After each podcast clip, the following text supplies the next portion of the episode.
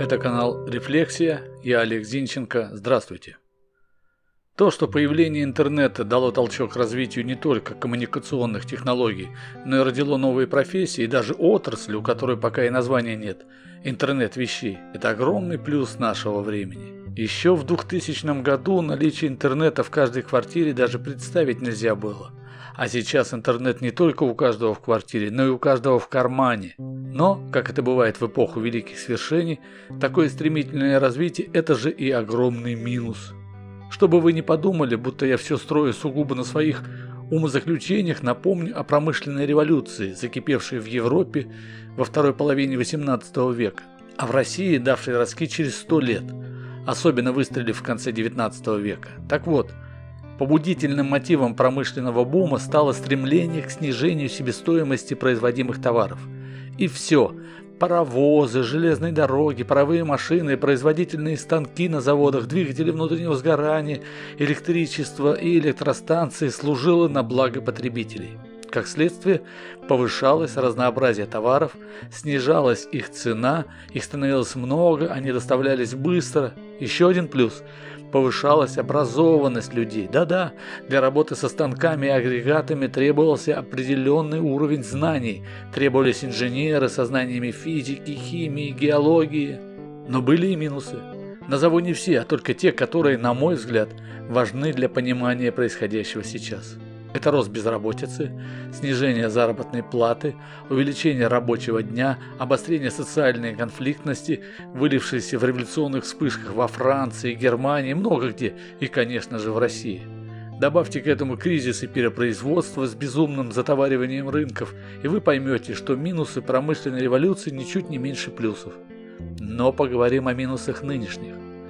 В общем-то, все минусы, которые были применимы к промышленной революции, применимы и к четвертой информационной революции, которая происходит сейчас. Да-да, уже четвертая. Первое – появление письменности. Вторая – книгопечатание. Третья – телеграф, телефон, радио и телевидение. Ну и четвертая информационная революция дала нам интернет. Итак, о минусах. Как и тогда, безработица растет? Растет. Машины постепенно вытесняют людей, зарплаты снижаются, если не считать тех, кто присосался к соскам естественных монополий, так как рабочий день растягивается до бесконечности, попробуй вягни, мигом заменен. Ну и растет социальная напряженность. Но есть еще один минус, который присущ только нынешней ситуации. Это минус пострашнее всех предыдущих будет. И как бы это ни показалось странным применительно к интернету, речь идет об ограниченности выбора – именно об ограниченности выбора, которая к тому же перерождается в скудоумие. Поясню. Представьте, что вы всегда отдаете предпочтение оранжевому цвету и всегда исключаете синий. И вот, заходя в интернет, у вас полная свобода выбора. От основных цветов до их огромной вариации в полутонах. Вопрос, что вы выберете? Очевидно, что по возможности поюзаете все, кроме синего. Конечно, но в конечном счете остановитесь на оранжевом, просто потому что он нравится вам, и будете всегда выбирать оранжевый. Это ваша предопределенность. Когда человеку предстоит выбирать из бесконечного числа вариантов чего-либо, сайтов о политике, о машинах, живописи и так далее, человек всегда выберет то, что близко к его мировосприятию, к тому, что предопределено. Потому что интернет так устроен, потому что нынешнее время не оставляет времени на раздумье и не представляет альтернативы выбора. Три точки – это многоточие, а три миллиарда точек – это черное поле. Но а неужели раньше было не так? Вот именно, раньше было не так. В недавнем прошлом альтернативу мнений представляли газеты, так как в одном номере публиковался по возможности разный спектр мнений. Человек не оставался один на один с информационным океаном, а в газете было не только оранжевое, а может быть даже синее.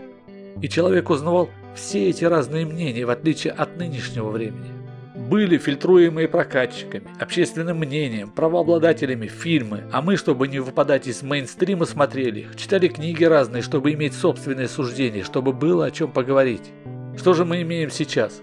Мы сидим только на тех сайтах, которые дают ту информацию, что укладывается в нашу картину мира. Ту, которая удобна нам, с тем допускаемым процентом раздражения, чтобы было о чем поговорить, кого забанить, кого послать на хутор. А иногда и без этого. То есть мы предрасположенно выбираем условно оранжевое, не допуская условно синего. А мозг, между прочим, если он ничего не преодолевает, расслабляется и отвечает нам скудоумием, умственной ограниченностью, деградацией. И мы перестаем понимать и анализировать чужое мнение, не говоря уже о вероятности его принятия. Я даже придумал небольшой тест, который показывает степень деградации. Совсем короткий. Если вы сможете дополнить все фразы, вы еще с этой стороны.